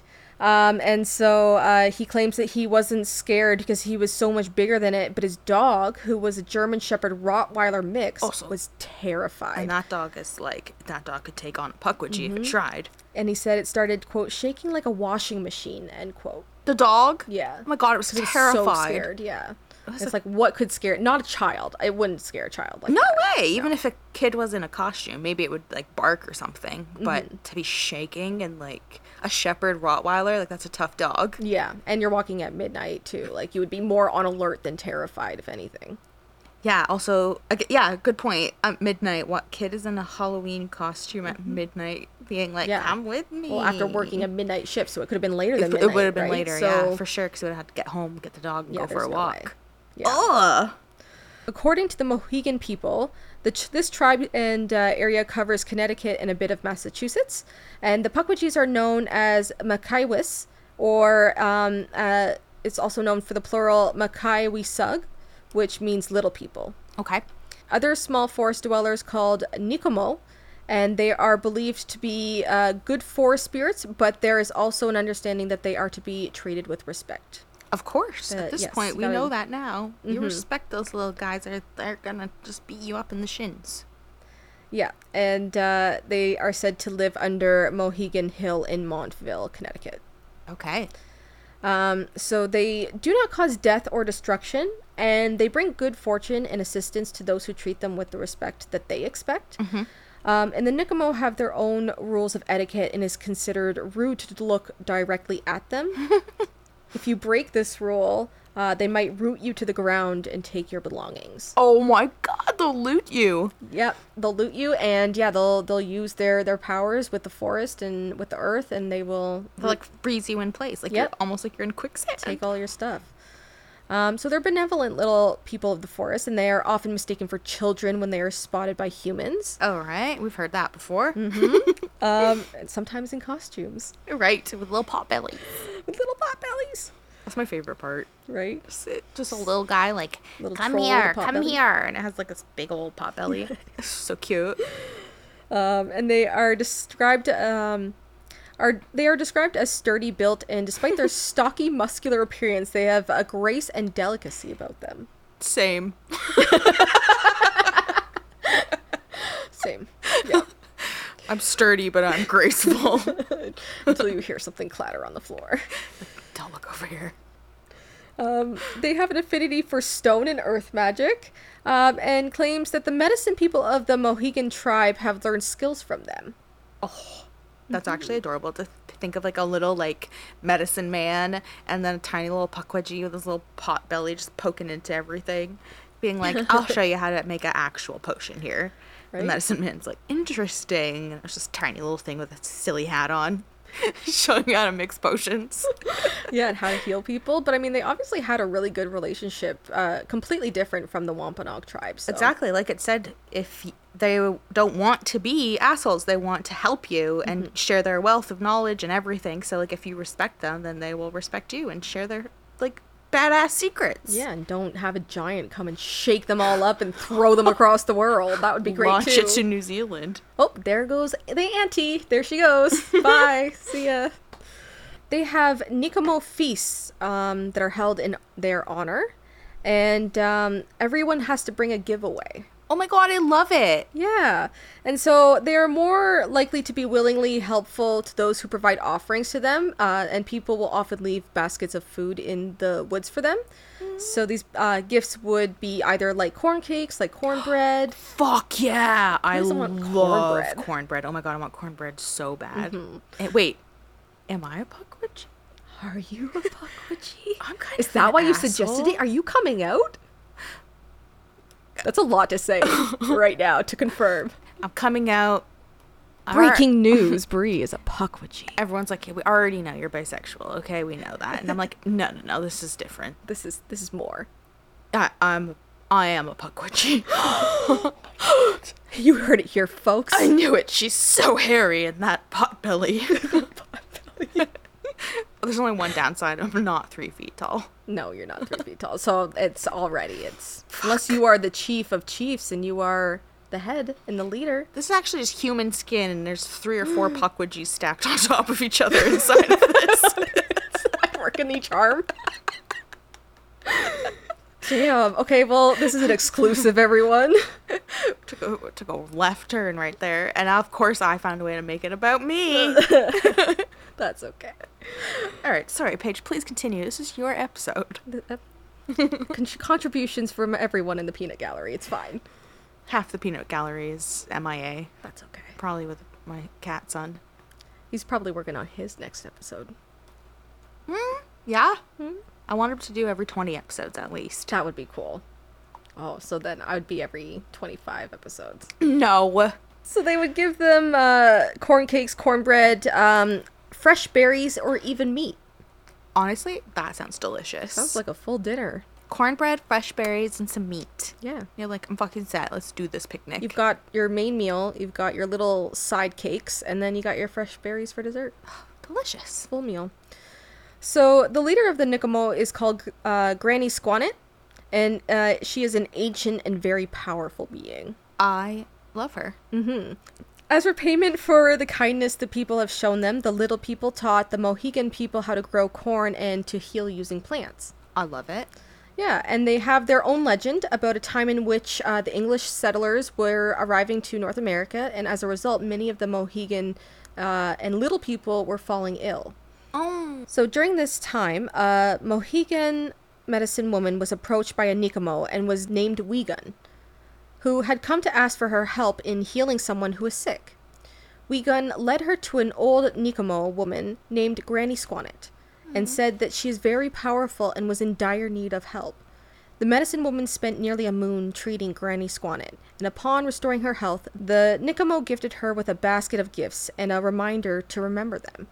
Once she returned back home, she opened the basket, and inside were quartz crystals, painted skins, and bunches of herbs. So like actual for this time like treasures. Yeah, Like- like gifts, like Yeah. full on, like expensive gifts, precious gifts. I would be pumped. The, the painted skins, you know, like no, Well, you thank could use those skins on drums. You could use it yeah, for clothing. Like, mm-hmm. back then, absolutely. But like nowadays, if they were like, here's some like you know for some fresh fruits and berries and some quartz, I'd be like, fucking thank you. Yes. How did I'm gonna you go. know? I'm gonna go eat my berries and charge my crystals in the sun. Let's do it. You're like, I'm gonna go make wine with those berries. Oh, I'm gonna And then put them in a charge my bucket, crystals in the- stomp them with my pakwaji feet. and then gift them a bottle because you're like, thank you. Thank you. This aroma's weird. Let's let's start this friendship here. Um so in some versions of the story surrounding Mo Shop is that he was married to Granny Squanet. oh, Moshot makes an appearance. That makes sense. When I was Yeah. like, he's married, and you're like, yeah, yeah, yeah. Don't worry, Yeah. don't worry. I'll talk about that. So depending on which tribe you talk to and which stories um, they they believe and they follow, um, he could either be with uh, Quanet or he could be with um, Squanet. I, or I guess they could technically be the same person, yeah, exactly. right? Because I there's Quanet, and then I believe there's it's her name is Quanet. it's probably Quanit. yeah, it's probably It's the just same. it's the same the same woman, just Yeah. depending on where you're hearing the story. Yeah, exactly. But I like Granny. She's so fucking sick. Right? And she's generous too. I want some crystals. Mm-hmm. Because Hmm, in the other story in Native uh, or in Narrowland, in the other story in Narrowland, um, Quanet was um, mean and she was not nice, and Okay. people did not like her. But in So- this but one, in- she's generous and and powerful and and helpful. Yeah, helpful. They really respect her and want her to essentially remain a pillar. yeah exactly.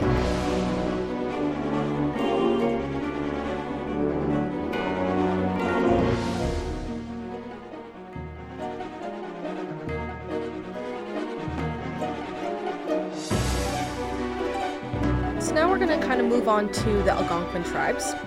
Fuck yeah. So this covers the across the Great Plains and towards the Rocky Mountains, mm-hmm. and there's a bunch of different tribes within uh, here, depending on which language that they speak. Um, so part of the Algonquin tribes are the Osage people, um, and so they know the Pukwudgies as Mayalukuk. My look. Yeah, Mayalukuk which translates to wild people. So, Osage territory covers part of Pennsylvania, West Virginia, Kentucky, Arkansas, Missouri, uh, Kansas, Nebraska, Oklahoma, Colorado, Wyoming, and a bit of Utah. That is a large space. Yes, this is this is a Holy. lot of Algonquin tribes and different bands. Yeah, That's amazing. That's quite a reach. that's a good portion of the country, honestly. Yeah, because even if some tribes um, speak like certain languages, they can and uh, even and when they're close enough, they can kind of understand different variations of the language. Yeah, like a dialect almost. Yeah. And and um, even if they don't fully understand, a lot of the time there will be like similar like practices or rituals or whatever that they can relate to. And come together for and, and celebrate, yeah. Because at the end of the day, they probably have similar principles. So Um, and then there is also the Sh- Shoshan tribes, uh, which have folklore about violent and magical little people. Uh oh, violent sounds right. And magical too, actually. Yeah. Um, so these are also known as uh, Nimri Rigar. Um, so the Nimri Rigar means people eaters. Oh, I was not expecting that. Dropping that bomb on ya. Yeah, so have fun with the pronunciation. Anyway, they eat people. Yes. Oh, We're taking a turn with these uh, Nimri Rigar. yeah, for real. Honestly, we got a little bit of everything in this story. Yeah. So the tribes of Arapaho call them cannibal dwarves or enemy dwarves. A nightmare. The idea of a cannibal dwarf. Yes. And the Crow tribes call them uh, Nirumbi. Nerumbi. Nirumbi. So I like the name Nirumbi, so we will call them Nirumbi. I like Nirumbi. right. It's Also, it sounds familiar for some reason, but maybe I'm just thinking of something else. maybe maybe it triggers something from a past experience that you had and you just can't quite connect it. Nirumbi. Nirumbi. Um, so the Nirumbi are known as dangerous and aggressive cannibals, or called, uh, yeah, tiny people eaters. And uh, there are oral stories of these little people attacking with bows and poison-tipped arrows, Yep. Yeah. Sounds about right. which makes sense because I mean, even the Wampanoag uh, tribes uh, claim Mm-hmm. they also had bows and poison-tipped arrows as well. Are they the ones that were also dressed up with like little seashell necklaces? That was the chief, yes, Oh, so cute. yes, uh, yeah. Along the bay, there's a, probably a whole bunch of that sort of stuff. So Well, whatever I that- can find. At that point in the story, I thought you were gonna say he was wearing a necklace with like teeth of all of his That would have victims. taken a turn. but he's like seashells, and I was like, oh, okay. I'm not gonna Seashells. I'm not gonna mention the teeth because that's actually very cute. yeah. But now I've mentioned the teeth because we're talking about cannibals, and it seems like instead of seashells, they would wear teeth around They their, might. their neck. Who knows? Maybe they do. Maybe they wore some things of their victims or their kills. Well, you, like you said before, you made the point of like, how they could. They're so like savvy. They probably would repurpose their victims' clothing into like a little blue gown. Right? Like I don't know. Like teeth make nice jewelry, maybe. Well, in that time too, you didn't just use things and then throw half it away like we do. Like, Yeah, you you know. use everything. Yeah, we don't use everything here and it's it's a huge waste of um, of the animal and uh, it's a Yep. huge problem, so but um so they can inflict wounds without breaking the skin. That's horrifying. hmm They just run fast enough that they can just. Are you serious? There are some tales of them ha- moving at incredible speeds. Yes. Karate chop, and you're Yeah. like, oh, I don't even have a bruise, but my leg's broken. could whip you with a switch. Like they could make they could do Oh anything, right? They are evil. Yeah. Um, so they are also known to participate in mercy killings with their own kind by a blow to the head when it comes to s- uh, being too sick or injured. So literally nothing is off the table for them. No, they will they They're like, will kill if you are slowing them down. Mm-hmm. Yeah, you're making us look weak. I'm going to use this pine cone and bash your head in. or a rock but they but they are doing it also as a mercy as well so they understand that like look you're you're slow you are slowing us down you are taking up resources that could be used for others um you shouldn't have to be this way um we're not going to let you fall behind so we'll just give you a mercy killing And that actually makes sense based on their mindset. The person who was the one or the the little puckwudgie that was the one slowing them down or wasting resources would probably be like, please, yeah just my dignity.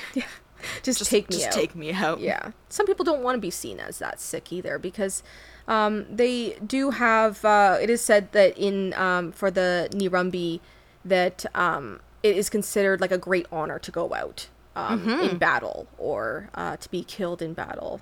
Absolutely. So it's just part of their life.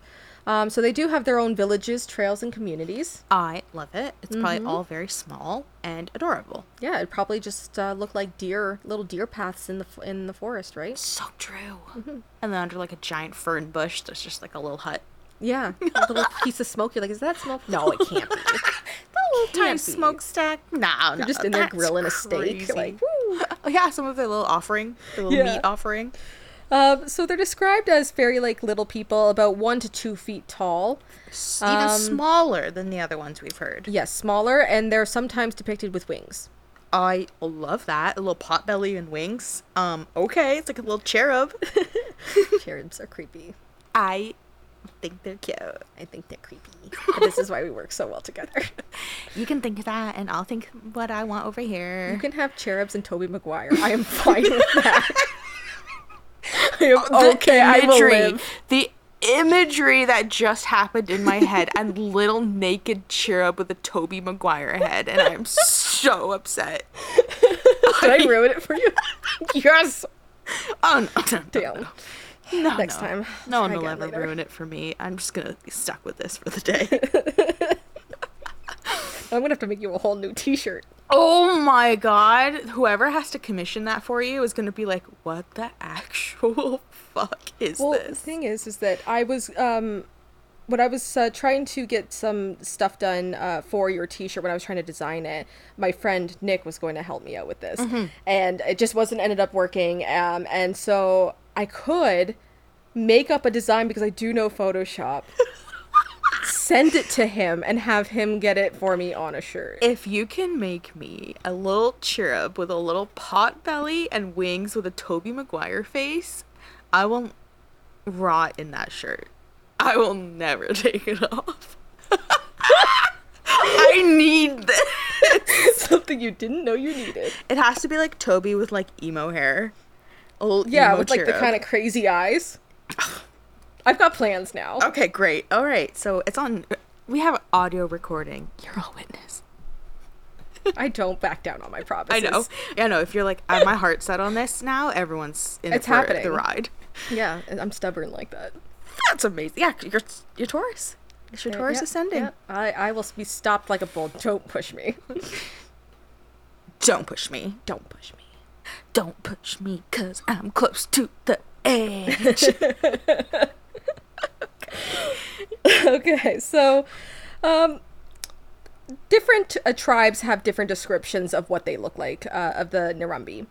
oh, So um, the Omaha tribes describe them as only having one eye, like a cyclops, oh my God. So not Yeah. like missing an eye, like straight up one eye. just one eye. Yep. okay. Mm-hmm. And the um, Arapaho describes them as immensely strong. the are sturdy. They they are they are strong and sturdy, um, and then the crow describes them as having pot bellies and no necks. Okay. Again, same. Ugh, Uh, imagine stumbling upon this like ball of flesh with wings, A pot belly and one eye. no necks, and being immensely strong. Did you ever watch um, The Incredibles? Oh, oh yeah, long ass. Do you time know ago. Jack Jack? Yes. Okay, so imagine that, but with one eye. And uh, That's the like the baby, but, uh, right? yeah, that's the baby. Okay, yeah. yeah, With one, one, eye with one eye and a pot belly and wings. and no neck. when he gets like full on like gremlin. Ew, his wings are probably muscular. That's the beefy wings. Just beefy ass wings. On this thing. the imagery. Now I still have a Toby Maguire face on it. This thing is morphing. At least I have uh, this recording to go back onto to make sure I get everything right. It's a lot of detail you have to account for. I'll make it right. Okay.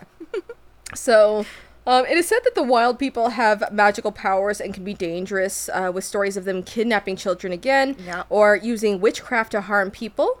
Um, and some believe that they are so gluttonous and kill more than they need just because they can or they want to. Honestly, it seems pretty on par with everything else. Sounds I've like heard. them, yeah. Yeah. Um, so the most popular version of these events is the Narumbi were all destroyed in a war long ago by the Aparos and allies against uh, with this, a war between them. Okay. So um, that's yeah, most popular event.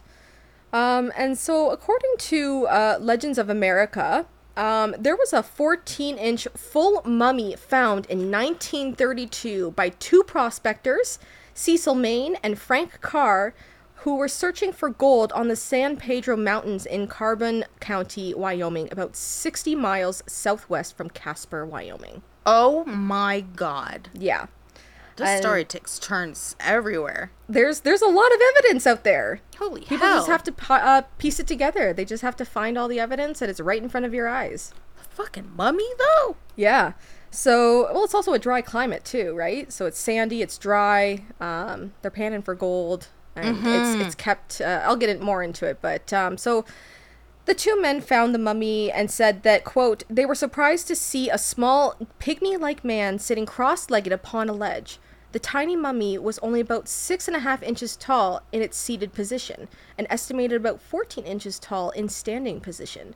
Its skin was brown and wrinkled, its forehead low and flat, features displaying a flat nose, heavy lidded eyes, and a very wide mouth with thin lips, and it had a complete set of canine teeth. Oh my goodness. Yeah, so for people claiming, oh, it was a baby, it had full canine teeth. F- a full ass fucking grill. Um, and they said that uh, the face looked like that of an old man. It was so well preserved, its fingernails could still be seen on its hands, and the top of its head was covered in a dark jelly like substance that was still pliable. Wow. Fascinating. Mm. And that correlates with um, the head being bashed in for these people as a mercy killing. Okay, and th- that goes to show that even though the, the fact that they do the mercy killing is because they don't want to drain on their resources, they don't want anything slowing them down, but they still have so much respect for each other that they've put it a proper gave it a proper burial. Yeah.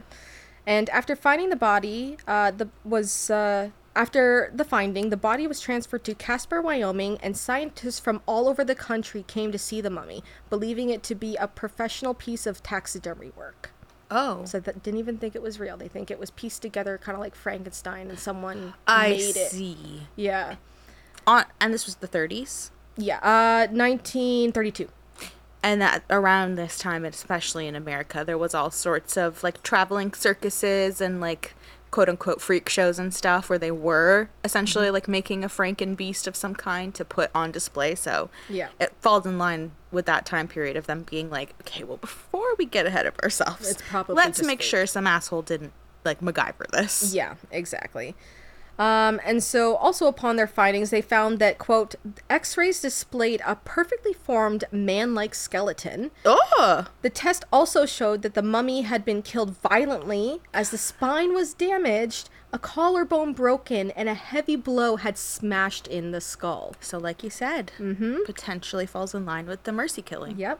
And uh, the soft substance at the top of the head exposed brain tissue and congealed blood. Oh, Yeah. After tests were completed, the scientists estimated that the mummy was a full grown adult who had approximately 65 years old at the time of his death. End quote. wild! And you said it's f- it was 14 inches tall in a standing position. Yeah. Yeah. And six and a half feet in, or six and a half inches. when it's sitting. in the sitting position, which is how it was sort of mummified. yes, it was mummified with its legs crossed in a seated position. And that also kind of falls along with a mercy killing. Like if someone was p- prepared and knew ahead of time, then they would maybe sort of meditate on it or something, and then Leaning up against a rock, ready to go. Yeah. And, yeah. Mercy killing and, yeah. crazy, fourteen inches tall with a with a man like skull and a brain and like normal red blood that's coagulated. Yeah. Congealed blood. Wild. Yeah, or I mean, with the especially with the like the spine was damaged and the collarbone broken as well. Could have been in battle. Could have been in battle. Yep. So wild that they did a little autopsy on it. Yeah, and uh, this exam was performed by the American Museum of Natural History and certified by the Anthropology Department of Harvard University. So fucking legit. Yeah, but there are claims later that they looked at it and examined it again and said that it was a child. But that sounds like a cover up to me. How do you say it has it has full ass canine like teeth? Full skeleton, A full skeleton brain with tissue, They said they could think it could be from s- anywhere between like 65. about sixty-five years of age when he died. Yeah. You wouldn't look at a child's skeleton and skull and say these full ass teeth and this 65 year old is totally a kid. You- Yeah, That totally contradicts everything. Yeah, it doesn't make any sense. Other burial grounds have been found near Coshocton, O- Ohio, where there were remains of numerous small people only about three feet tall. Wow. Okay. And in 1876, another burial ground was discovered in Coffee County, Tennessee. which- Coffee County. I Coffee love it. County. Yeah, which covers about six acres, and uh, this giant cemetery held thousands of pygmy raced people. Amazing. Is Tennessee like directly south of Ohio too? Like Um, I'm not. it's not like the 100% sure. I next. don't know it's a not like lot the of- next state below, but it is like I think it's in that area. right south. Yeah. I don't know much Crazy. of uh, um, the geography of the state, so. um, but uh, according to a theory by Chris Belzano, um, is Oh, Chris is making an appearance again. he's making an appearance, yeah.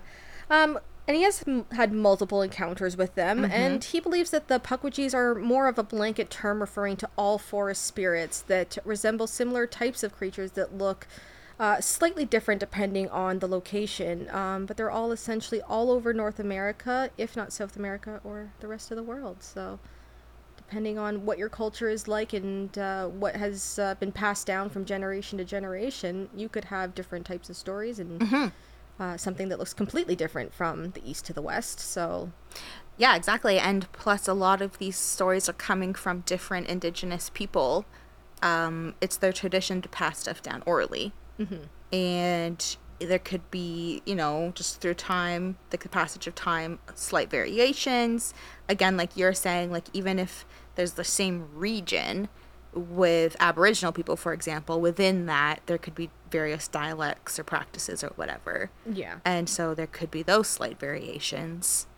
So that's crazy. And then the old um like lore about uh Ma- Mush- Mushop, Moshe? Moshe, and how he probably just launched them, Yeah. threw them and launched them across God knows where. So yeah, of course they could be scat little Pakwajis could be everywhere. Yeah, and I mean, if people are interested to know more, like, uh, you know, maybe we'll do another episode that kind of extends beyond just uh, North America. I know that's and- what's crazy is that what you just told us was was just North America and the northern of North America. Yeah, and I had to stop myself because there is just so much information, and I was like, okay, I can't make this like five hours long.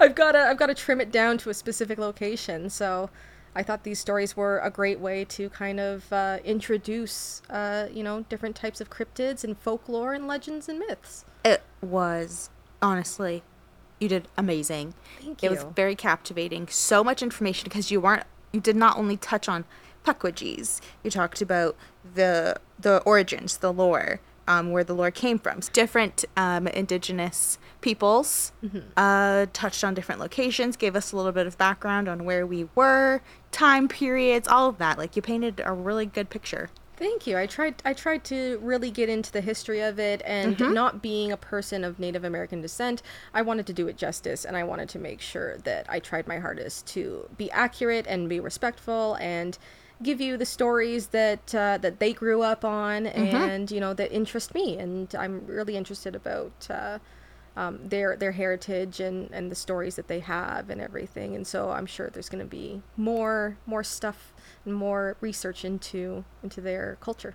I love it. I think you did the justice. I think they would all be um, happy, proud of what you, how you told their stories, um, especially because, like I had just said before, the oral tradition is very important. The, or the oral, s- the, the orally passing down stories, Yeah. and you literally relayed a ton of stories. Like here's the full story. So Thank you. you did amazing. I'm so honored that you're on the show. 25, Steph, you're still listening? You gotta connect 25 somehow I haven't seen with her Paige. in a while. It's been a while. Yeah, because she I had, miss to, you, Steph. she had to up and move. I mean, I understand because uh, moving up north is amazing and a goal She's of so mine. happy. She's I would they're- be too. They're living their best life up there, and I'm going to see her soon. I'm so jealous. Uh, you guys are gonna have a great time. Dyson and I are going um, for uh, the beginning of July, and I'm gonna finally see her. Aww. I'm where I'm writing. I said hi, Steph. oh my god, yeah, and she's listening she'll right now. listen I know anyways. she Hi, is. Steph.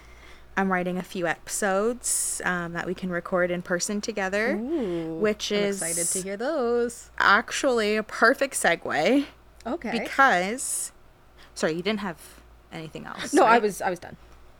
Perfect. I ended it. We ended it perfectly. We know we are on sync. We're always on sync. It's a vibe, it's a wavelength. It is.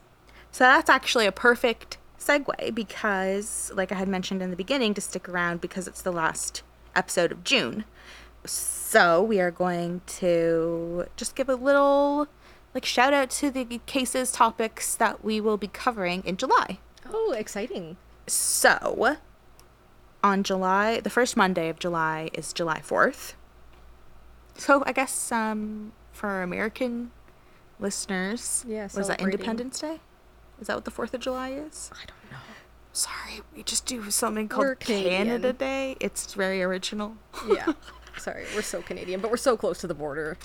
yeah, we're like, we are like f- farther south than a lot of the states Yeah. We're what, about an hour to your border? So, 2 hours? from where we are. yeah. depending on Um, which way yeah, you go. 45 minutes an hour. So, An hour if you went in through Niagara. um, Michigan and like an hour. Yeah, and an hour if you went in through Niagara. yeah. If you so, really close.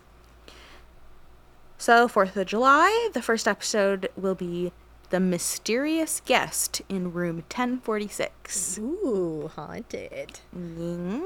Is it haunted? Will it be? But you're onto something Oh. because July 11th, we're going to do another installment of Haunted Places. Ooh. So Those uh, are some of my favorite ones. I'm thinking of staying in Southern Ontario just because I had so many stories like built up from when we did the first one, but I'm not committing to Southern Ontario. Still gotta gauge it, but it will be another Haunted Places installment. Very cool. I'm excited.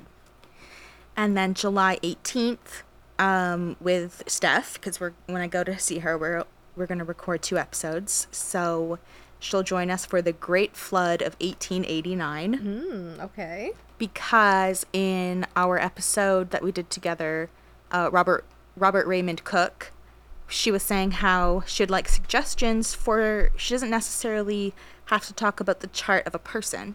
She could talk about the chart of a day. Okay. Because it's essentially just the sky. So I was like, "Mm, okay, I'll look up some maybe like natural disasters or something. Yeah, that would and- be really cool. I picked the Great Flood of 1889, so she'll join me for that. And then the last episode, July, will be on the 25th, and Steph will join us again, and it will be the murder of Barbara Waite. Oh, okay. So we got a little bit of everything. We got uh, a mystery, haunted places, natural disaster, and straight up true crime murder. A full mixing pot of everything you could ever want. So that's what July will have in store for you. So make sure you tune in, subscribe so you don't miss any of those episodes. And then while we're on topics, I, besides fairies, have a suggestion for you. Oh, okay. I have a suggestion for you. Oh my god, let's trade suggestions. Okay, you go first. Okay, so I really want you to do Mothman. Mothman. Okay.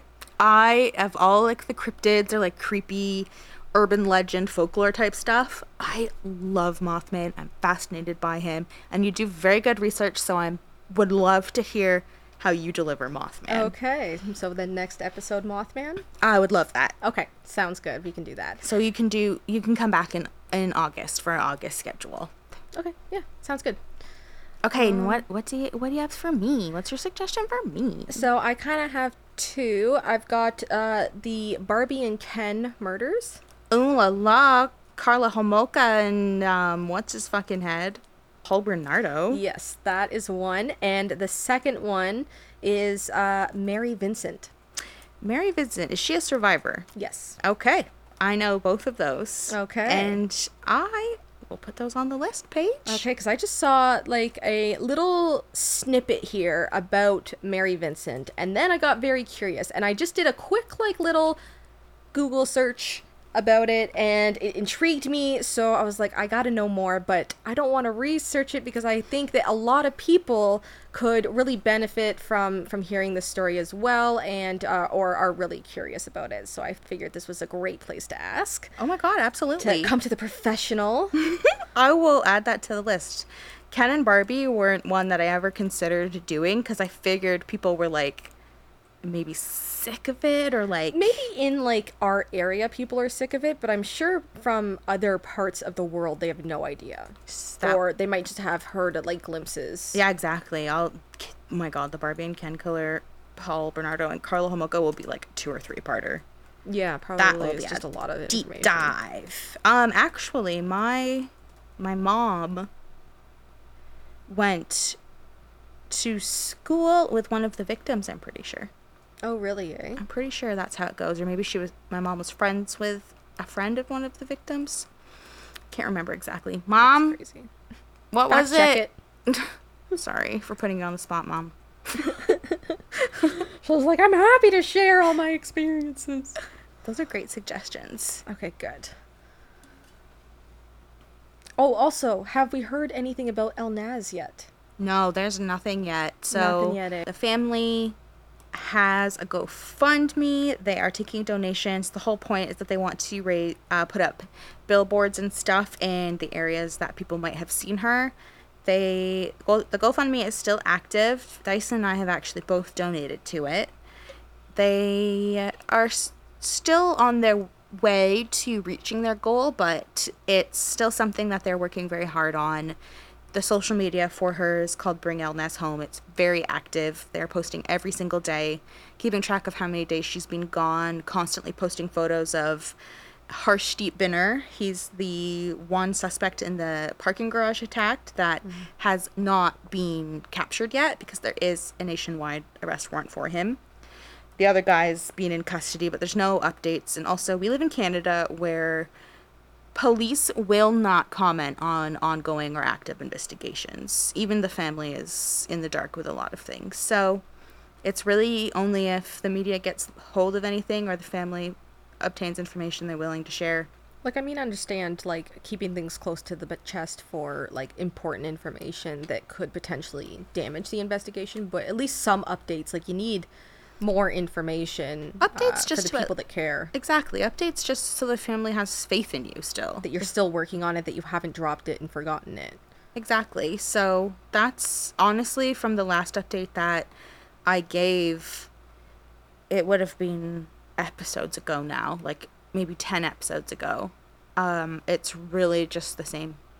There's no updates, there's no leads, new leads that we know of publicly. But yeah, Whoa. we're just keep sharing her photo, keep sharing her information on our website. We have all of the information about her case on our website. We have a link to the GoFundMe um, that the family is running. So it's a good question, Paige. But yeah, really, it's just at a standstill right now publicly. Yeah, and it's, it's really sad. Like, I mean, there's a lot of women that have been going missing over the decades that have just been dropped or ignored. Honestly, Unfortunately, if they're not white. So, I mean, I think we need to really pay attention to the people, um, the BIPOC people and uh, people of uh, indigenous uh, descent. Absolutely. And it's it's a really big issue that these women and, and uh, children and girls and guys are going missing. Like, Mm-hmm. there's all over the country, um, all over the U.S. Like it's a, it's a Yeah. really really prevalent important issue that a lot of people I think don't either know about or don't care about.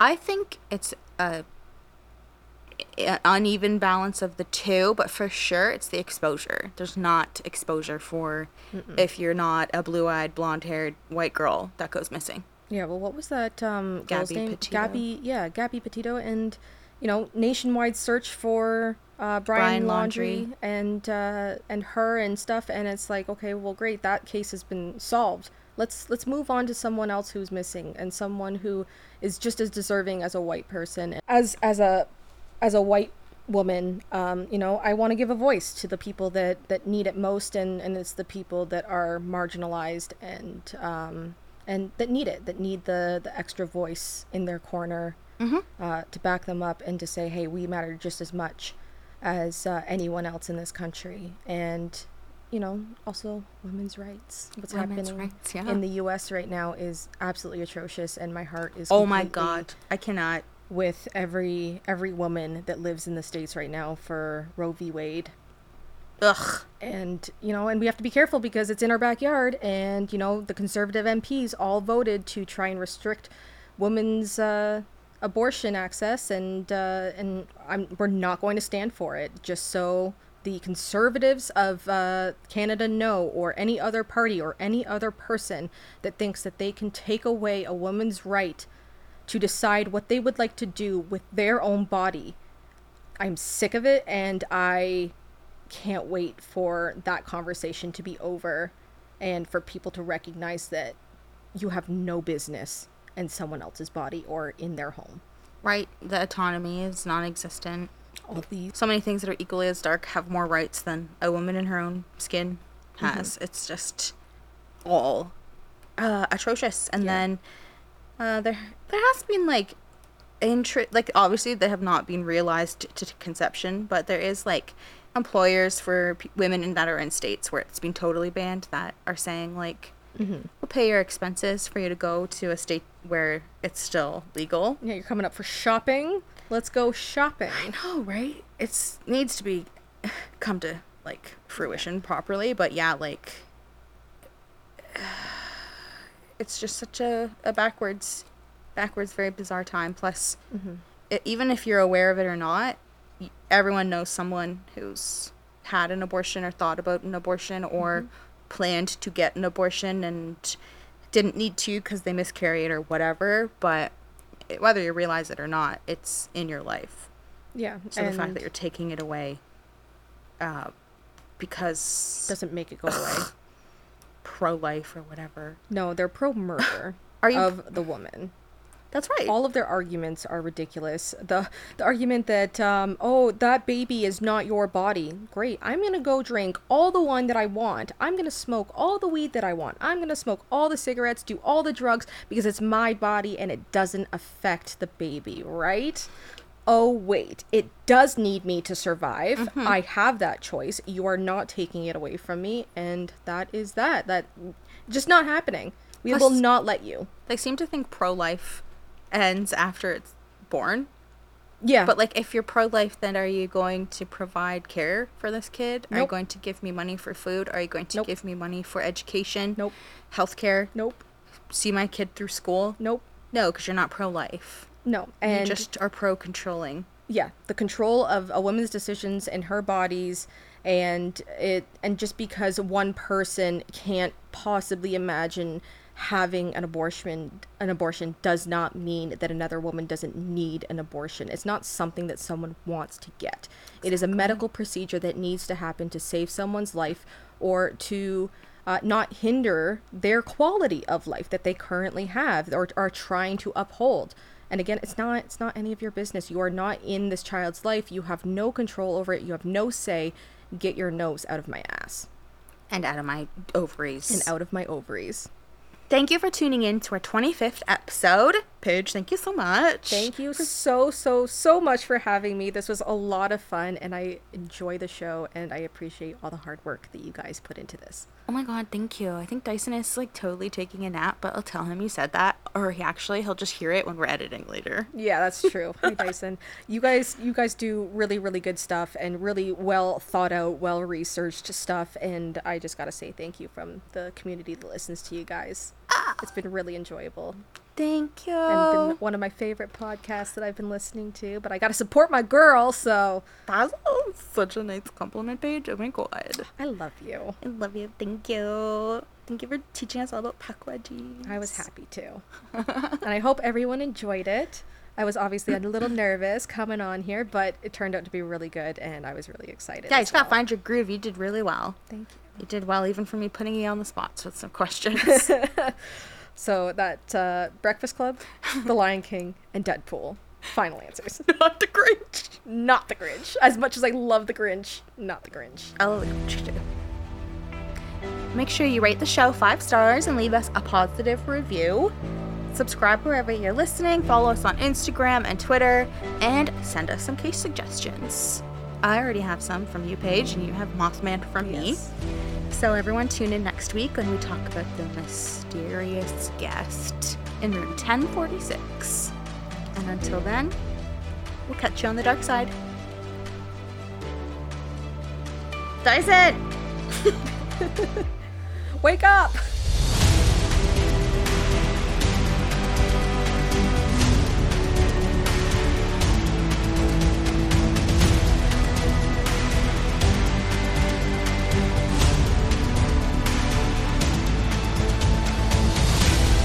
Well, like, Oh, I'm happy to share all my experiences.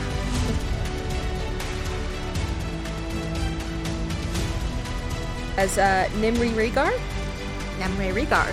Nim, Nim, Nimri Rhaegar, Nim, Nimri Rhaegar.